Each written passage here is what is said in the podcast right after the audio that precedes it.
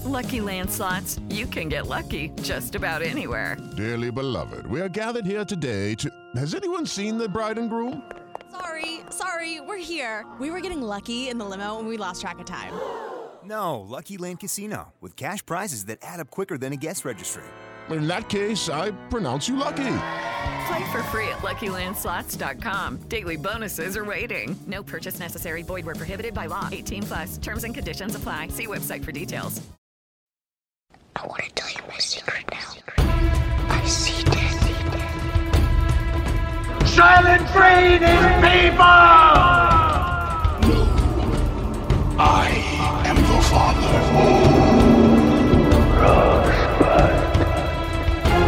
What's in the box?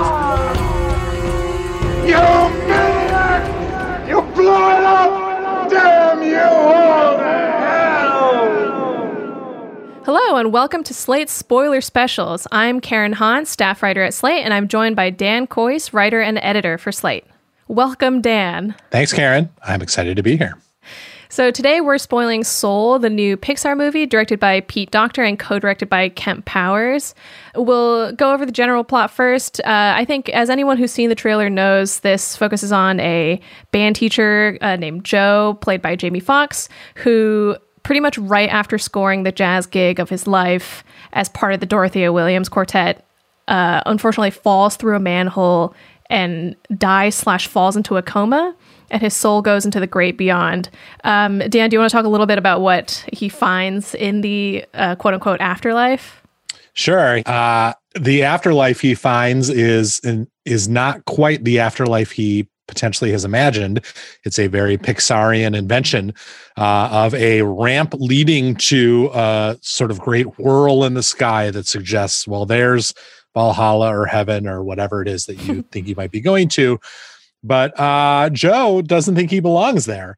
And so he, instead of uh, peacefully making his way up the ramp toward the real afterlife, instead tries to escape and, in fact, wiggles his way out of the death that awaits him and ends up in what the movie refers to as the great before, a kind of interdimensional space in which people yet to be born uh, souls yet to be born gather to learn what kind of people they will eventually become before they are sent to Earth to be born. Uh, once he lands there, Joe, still on the run from the cosmic authorities who think he ought to be dead, ends up mentoring a lost soul who has spent millennia avoiding life on Earth, uh, trying to convince this soul that life is worth living while also trying to find his own way back to his body. I will say though, um, in your description of part of the thing about what happens like when you die that giant ramp leading up to basically your end point is kind of scary because it's portrayed very much like like a bug zapper like a big lamp and as soon as the soul hits it it goes and the soul disappears which i was like right. that seems uh, like d- dangerous isn't the right word for it because you're already dead, but it's like almost kind of mystic. like, oh, there goes your soul; right. it's snuffed out. Is it heaven you zap to, or is it just oblivion? Pixar cosmology does not make it clear. does seem very much like oblivion, but so yeah, he ends up mentoring the soul number twenty two, who has not been able to find their spark. Like they have little kind of uh, almost Girl Scout or Boy Scout um, badge kind of cards um, that they have to f- completely fill in before they, they, they can go to Earth. And number 22 has just not been able to fill in the last thing, which is kind of the thing that gives you joie de vivre, it sort of implies, um, known as your spark. And as number 22 tries to find their spark and Joe tries to get back to Earth, they kind of get to the movie's first big twist, which is not hinted at in any of the promotional materials, which is that they do end up back on Earth, but not in their right bodies.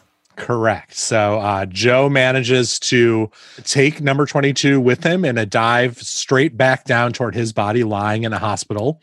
Um, when the two souls arrive at that body, there's a therapy cap sitting on coma Joe's lap. And Joe ends up in the body of the therapy cat and number 22 ends up in the body of Joe. So now they are in modern day New York with a previously untested human soul in an adult black man's body, while uh, an adult black man is in the body of a very neurotic cat. I feel like they mostly carry off that twist pretty well. They number 22 is voiced by Tina Fey and her voice is the one coming out of Joe's body as soon as that kind of soul swap happens, but it's they do occasionally switch back um, every now and then to show what other characters are seeing, which is Joe talking normally, occasionally interspersed with a cat meowing at him very very kind of um, very vehemently very plaintively. Yeah. Um, yeah, and of course, what's happening with Joe's body, the what seems odd to the people who know him as he wanders around New York, is that he is occupied by a soul who's never been a human before, who, for example, has never walked or used a telephone or had a haircut or eaten pizza in one of the movie's most evocative mm-hmm. scenes. And the the journey that number 22 is going through is that this soul it's not only that the soul has never quite found their spark, it's that they've completely given up on the idea of ever being human. And in fact, has become pretty recalcitrant about the idea of ever leaving the great before. This number 22 has no interest at this point in ever becoming human. It's just a lot easier to just sit on their butt and watch like Great Beyond HBO and not do anything. And the movie has all these flashbacks of the many, many uh, A plus famous mentors who over history have tried to convince number 22 that life on earth is worth living.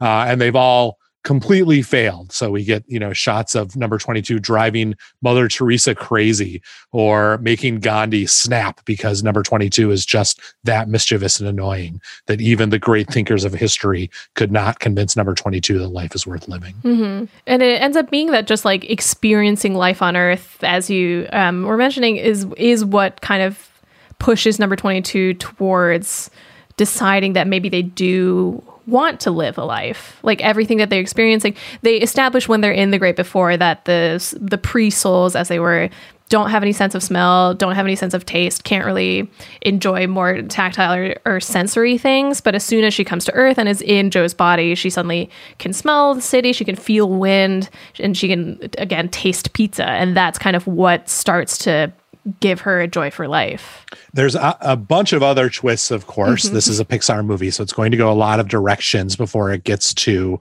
the you know the heartwarming conclusion. Um, Joe and 22 are found eventually by this interdimensional functionary, this abac- this number cruncher, who's been hunting them because they know that a soul that was supposed to be zapped into the afterlife was not. They're brought back into the great before. Um, 22 finds their spark, but Joe ends up making his way back to Earth and into his own body finally, leaving 22 in the dust. And Joe finally gets to play the gig, the jazz gig he's been waiting for all his life with a fabulous group of musicians who truly understand his talent. It's exactly the triumph he hopes it will be, but yet he's left unfulfilled. He realizes that something is missing. And he comes to learn that 22 has become a lost soul and there's this whole very evocative landscape in the great before where lost souls live souls who have sort of who either are on earth or are not on earth but have become stuck in their heads in some way obsessed with some particular thing and unable to shake themselves free of it. It's a evocative if slightly vague image that the movie doesn't 100% fully explain. Uh, it's also really scary. Yeah it's scary um, but there's like it's like a mix of mental illness and not understanding your reason to be on earth. Uh, but uh, that is also tied weirdly to the experience of being quote in the zone, that artistic yeah. mode that you get in when you're totally in a in a state of flow. Mm-hmm. Where it's like if you're too in the zone, you'll turn into this no face monster. Yeah, right. Um, and so Joe rescues 22, and 22 ends up, we believe, being sent to Earth to uh, live a full life somewhere. We don't know where. We don't actually see 22 landing in a baby's body, but we're led to believe that 22 has finally gotten the chance uh, that for so long they didn't even think they wanted to live on Earth. And Joe has come to terms with this notion that the thing that you think is what drives you the the passion that you think you've been pursuing all your life might not actually be the most important thing in your life. The most important thing in your life might be let's say it together the experiences you have along the way. I did i was just talking to our colleague forrest about this where i I thought like they they came to that realization almost too late in the game because they he spends so much of the movie being like, oh, because I wasn't a jazz musician, my life on earth was meaningless, like because I was doing this, and like the the idea that having a day job is somehow like dishonorable isn't quite the right word, but like otherwise a drag or something that kind of demeans you, and they Right. kind of they buy into that for so long just because that is what Joe believes for so long that I felt like the twist at the end almost doesn't really recover from it because the ultimate message is nice, but yeah. his job is really dispiriting, right? He's a, a high school band teacher, and you know his most of his students are barely paying attention, uh, or not that committed to it. But the one nice move that the movie makes is that it gives him one very talented trombone student who uh, it's clear how good she is. And in a scene, sort of in the middle of the movie, at the point in which Joe is stuck in the cat's body and 22 is stuck in Joe's body, the student comes to Joe's apartment for a private lesson, but clearly dispirited herself by her uh, sort of lack of passion or enthusiasm or her perceived lack of skill at her instrument. And 22 gets the experience of briefly inspiring a student, the thing that theoretically should have been inspiring to Joe all along this moment of connection between a student and a teacher. Mhm. And it seems to me that's the first hint the movie gives as to what its theme is eventually going to be. But you're right that it takes Joe so long to get there and so many sort of slapstick twists to Mhm. arrive at this point that uh, I did find myself like at several points during the movie being like, Joe, the gig is not going to matter as much as you think it's going to matter. like, get over it. yeah. Um, I also did want to mention there's a point that you made in your excellent review on slate.com, which anyone can read right now, um, about the direction of the film, especially as it hits the first twist that we discussed, where Joe is kind of sort of teaching number 22 to enjoy life, where it almost turns into the kind of magical black person trope. And I was hoping you could talk a little bit about how the movie goes in that direction. it's a weird the whole the movie's entire treatment of race i think is fascinating and a little bit fraught in part because of its corporate parents relationship with race over the Mhm. years uh, right so this is the first pixar movie uh, ever to have a black protagonist. Mhm. and pixar has for its entire history been run by a very small coterie of middle-aged white men. Um, and to its credit the company has tried to expand its palette in recent years and often very successfully but it's it's always curious to me the the ways that it does it and it's always worth investigating to me the ways that it tells those stories and so in this movie we have a story that's very dedicated to digging into very culturally particular aspects of black life in America. It's it's deeply interested in jazz Mm-hmm. and it has an entire sequence, uh, a plot turning sequence set in a black barbershop. And in fact, it's that sequence in the black barbershop that seems to really be a turning point for 22 in experiencing a kind of joy in life on earth. But of course, 22 is voiced by Tina Fey, the whitest of white women. And um, it struck me as very odd that on a, a purely textual level, Mhm. you have a movie about a possibly dead and reincarnated slash magical in some way black character taking a white character to a black barbershop where that white character discovers how great life really can be. Like literally finds their spark. And you know that's a trope that has gone through movies forever. And it's muddied by the very weird cosmological story that this movie is telling but it's still a little bit weird. And it also stands in opposition i think to my eye my white eye very affectionate and authentically fun way it does portray all these touchstones of black cultural life the jazz is handled wonderfully. The scene in the black barbershop is very funny and really reinvigorates a very familiar location has been used in movie after movie. Mhm. and obviously that's me saying that so who the hell knows? But what this one thing this movie really left me hungry for is a lot of essays by black writers about how the movie handles race and how it reads to a black audience. I'm going to be really interested to see how black audiences respond to this movie. hmm I did feel like to a certain degree, either somebody on the creative team was aware of it or trying to implicitly acknowledge it, and that number 22 says that the voice that they're using. Like they don't actually have a voice, and they just choose. They could sound like anybody, and they Right. they demonstrate this for Joe by having several different actors like do the lines, but ultimately chose a white woman's voice because they find that it's the best at annoying other people, which I Right, found was right. quite funny. Okay, round two. Name something that's not boring. laundry? Ooh, a book club. Computer solitaire, huh? Ah, sorry, we were looking for Chumba Casino. That's right. ChumbaCasino.com has over 100 casino style games. Join today and play for free for your chance to redeem some serious prizes. ChumbaCasino.com. No purchase necessary. Void where prohibited by law. 18 plus terms and conditions apply. See website for details.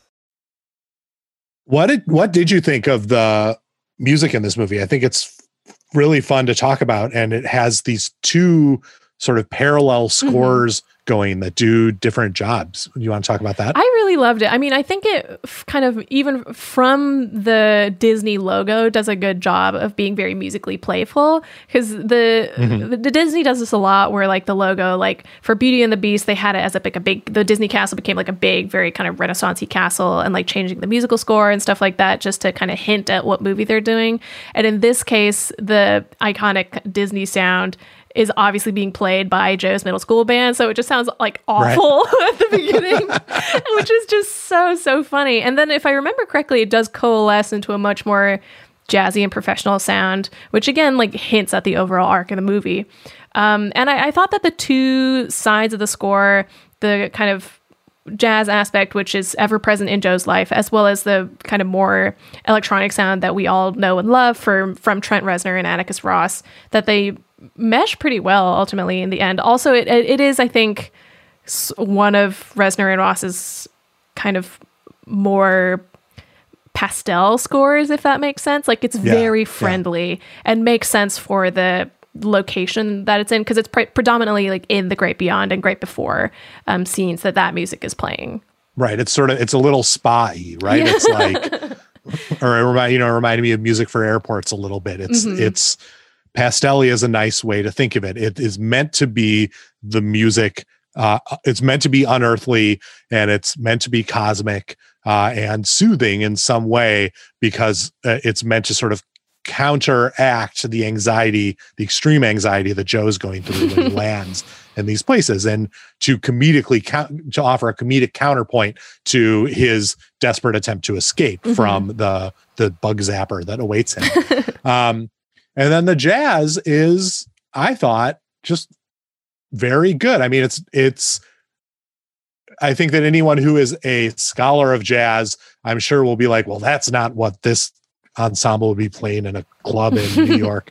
It's very mainstream jazz and obviously palatable to a wide audience, but the Mhm. movie does, and Jon Batiste's jazz score does reward virtuosity and portray virtuosity in ways that I really love.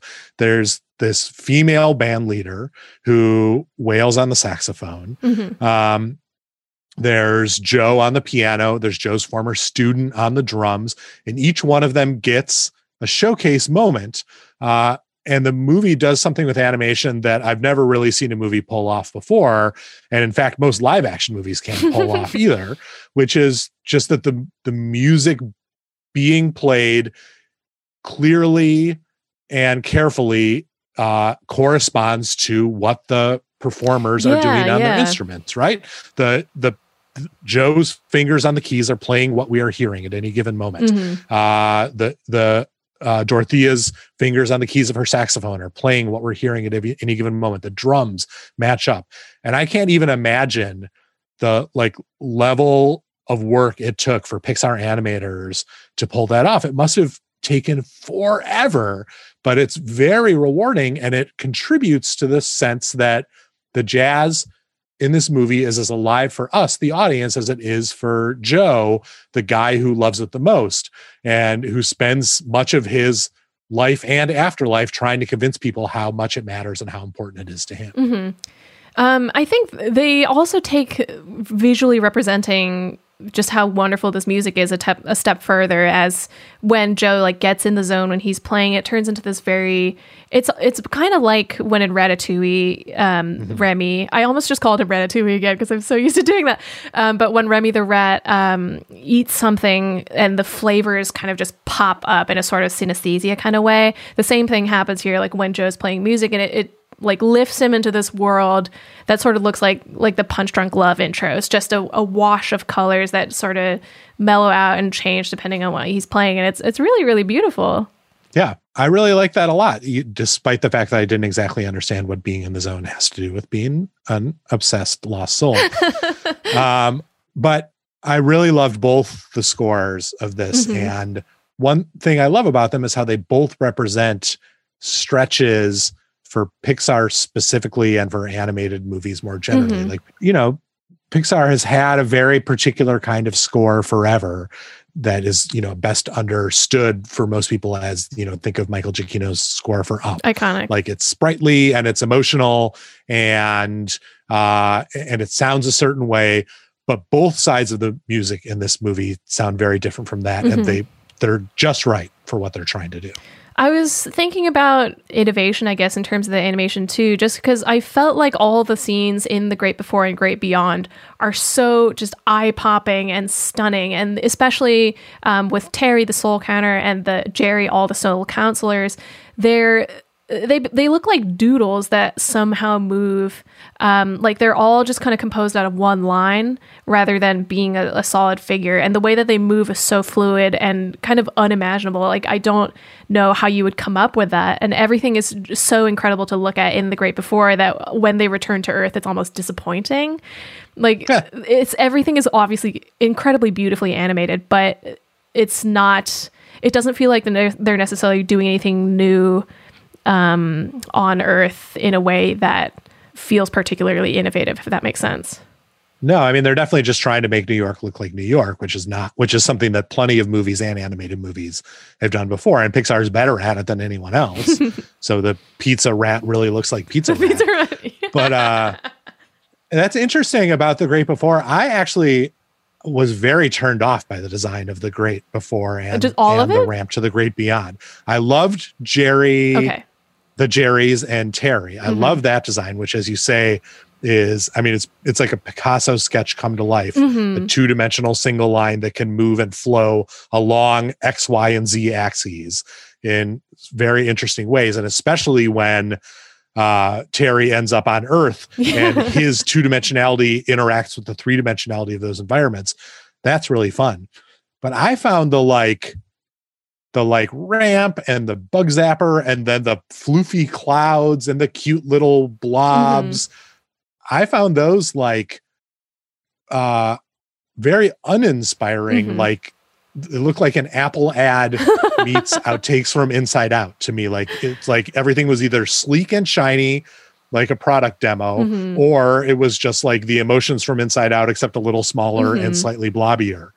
And it, and the and I think what sort of took me over the edge was the clouds, which seemed like the the most the simplest possible way to telegraph this is where babies are coming from from a studio that actually gave us the original this is where That's babies come from yeah. via storks short film many Mhm. years ago and it's beautiful but i didn't love it i didn't that's not exactly right it's beautiful and i loved looking at it but that was one part of the movie that that did not feel to me like oh pixar has reinvented how i think about this thing Mhm. instead i felt like they gave me a platonically perfect version of the way i sort of already thought about this thing In my defense, I will say that I, I agree with you, and maybe I was being too broad. Like the Terry and Jerry's, absolutely love. The rest of it did feel kind of like the ideal of an illumination, like Horton Hears a Who movie. yeah yeah yeah yeah That's But yeah, the Terry and Jerry's are really great, and I think they're very fun inventions and characters. So, Mhm. um,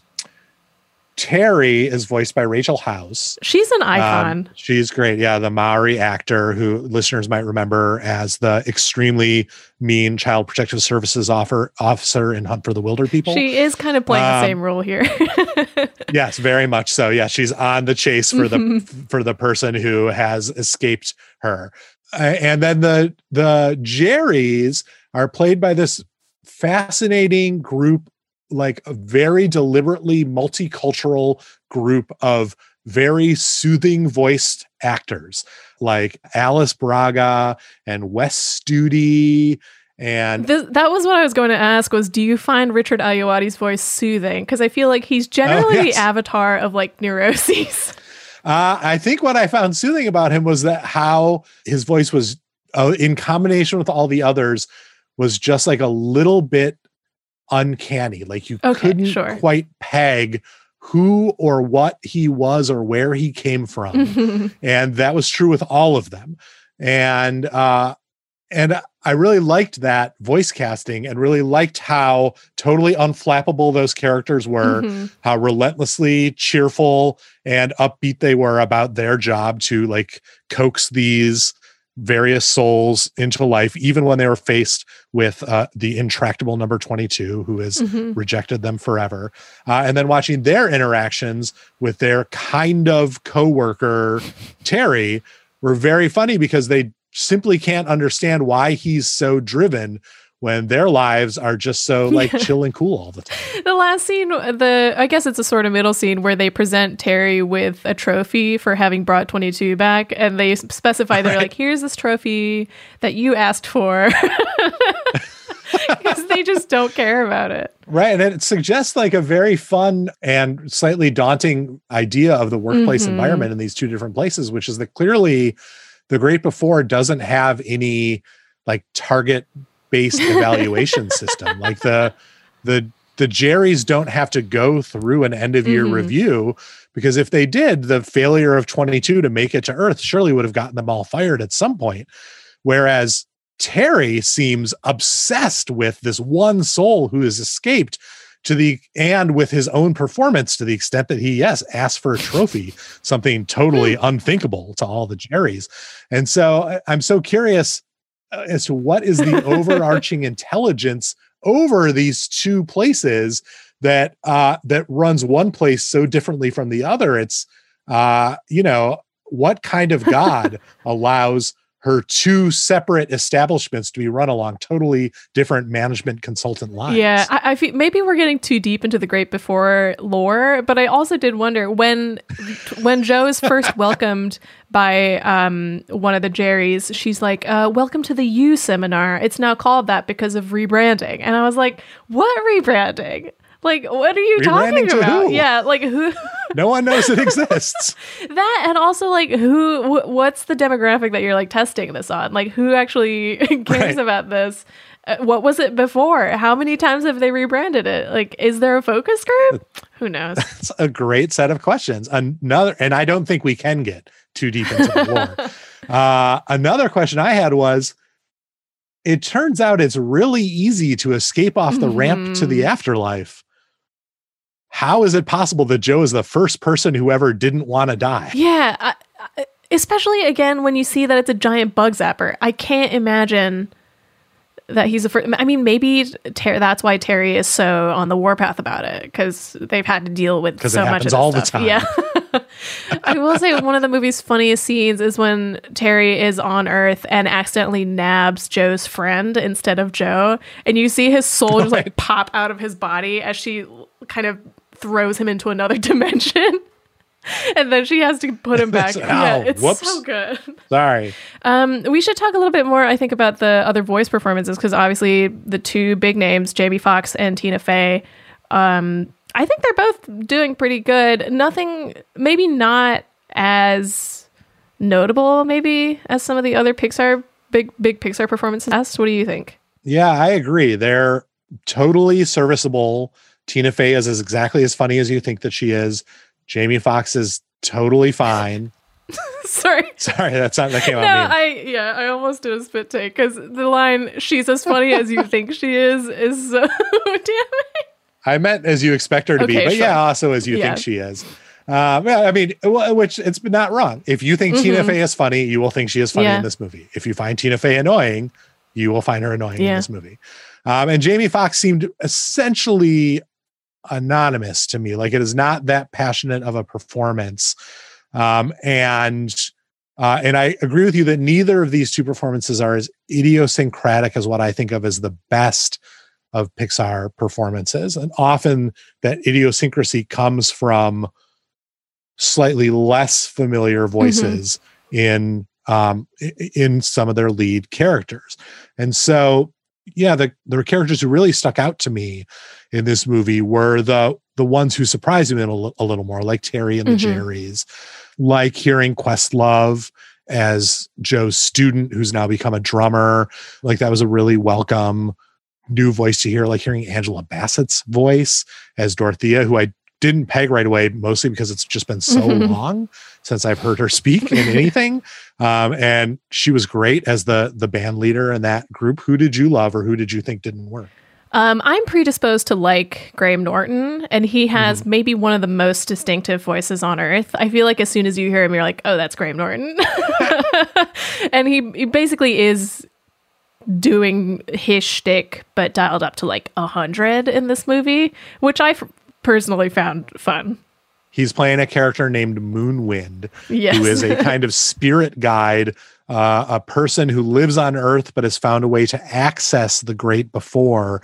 And he and a group of other sort of new agey weirdos sail through the sea of lost souls and try to rescue them and bring them back to Earth. Which brings me to something that I kind of love about this movie for all the other things that didn't quite click for me in Soul. I legitimately love this movie's unironic embrace of new age woo woo bullshit.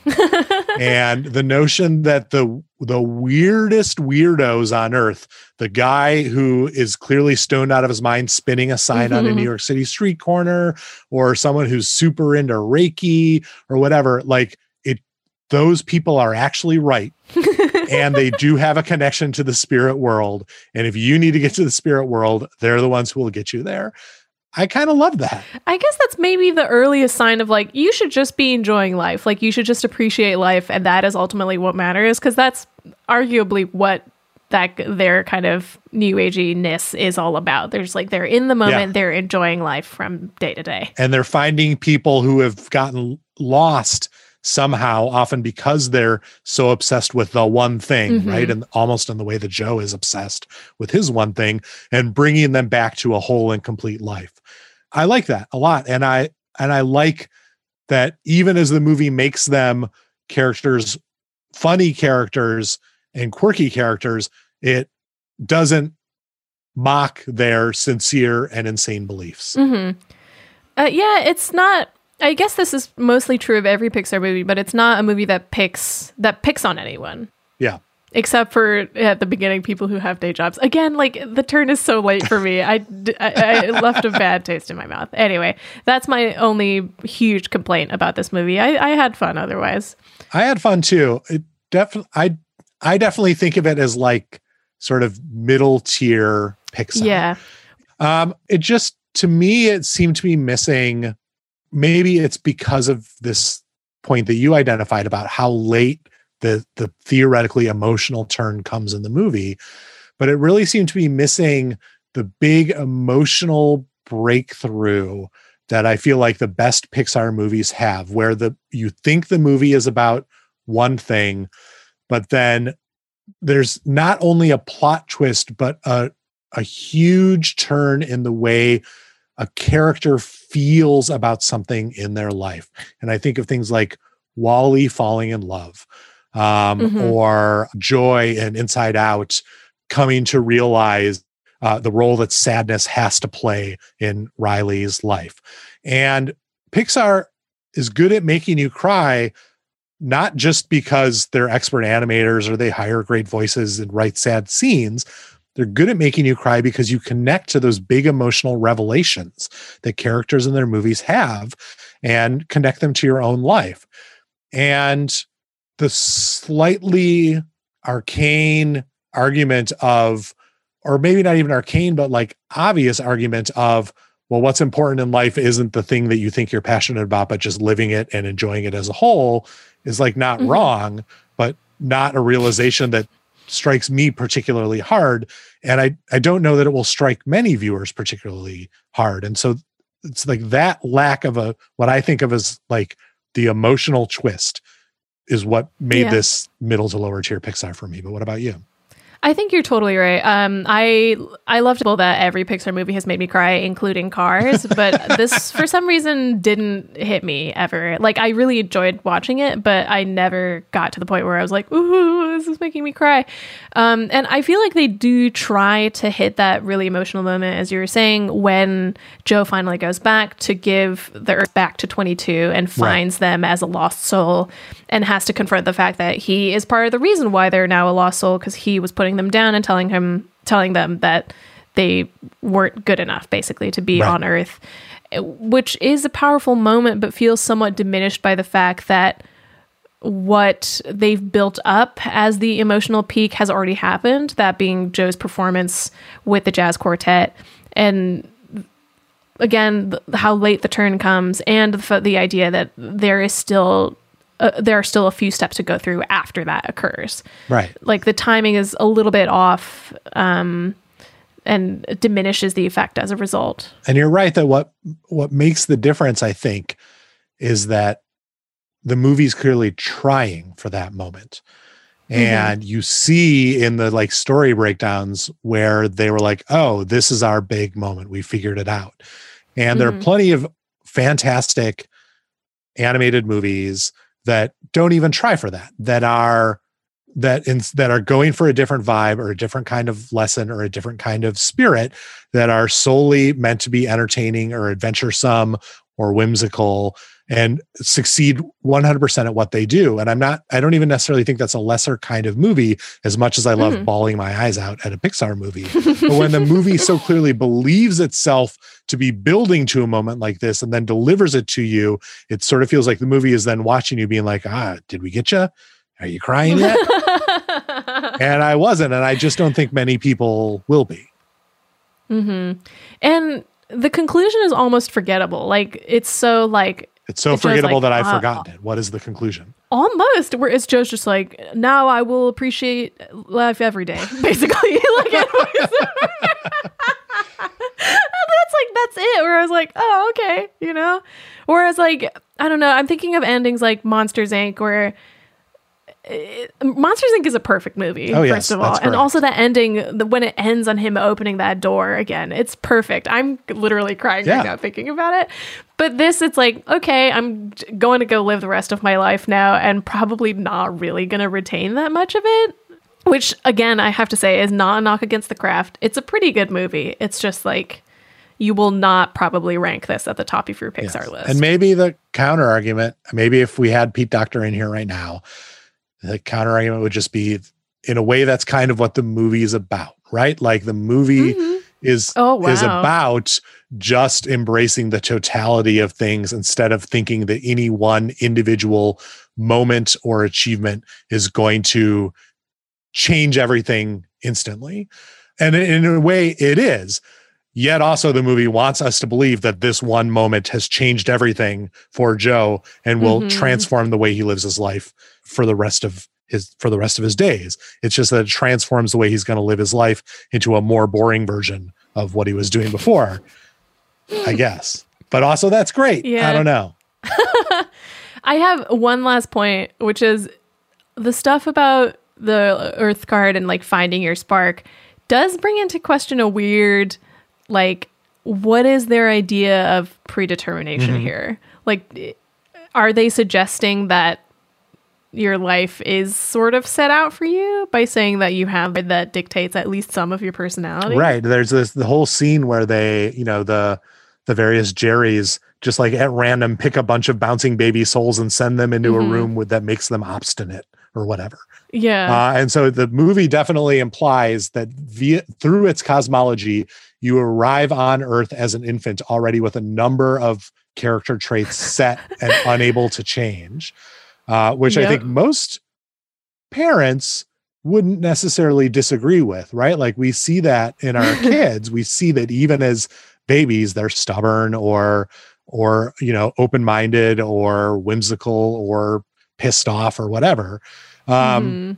but it does yes suggest a certain kind of again overarching intelligence behind the whole thing that it has some kind of master plan being enacted by the various terrys and jerrys uh, and and I, i'm at a real loss as to what that master plan could be Yeah.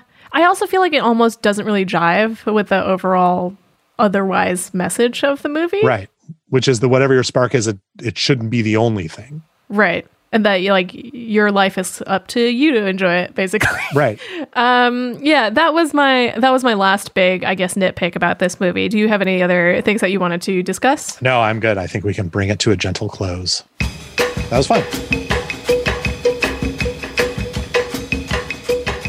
All right, thank you so much. That's our show. Please subscribe to the Slate Spoiler Special podcast feed. And if you like the show, please rate and review it in the Apple Podcast feed or wherever you get your podcasts. If you have suggestions for movies or TV shows that we should spoil, or if you have any other feedback that you'd like to share, please send it to spoilers at slate.com. Our producer is Morgan Flannery. For Dan Kois, I'm Karen Han. Thank you for listening.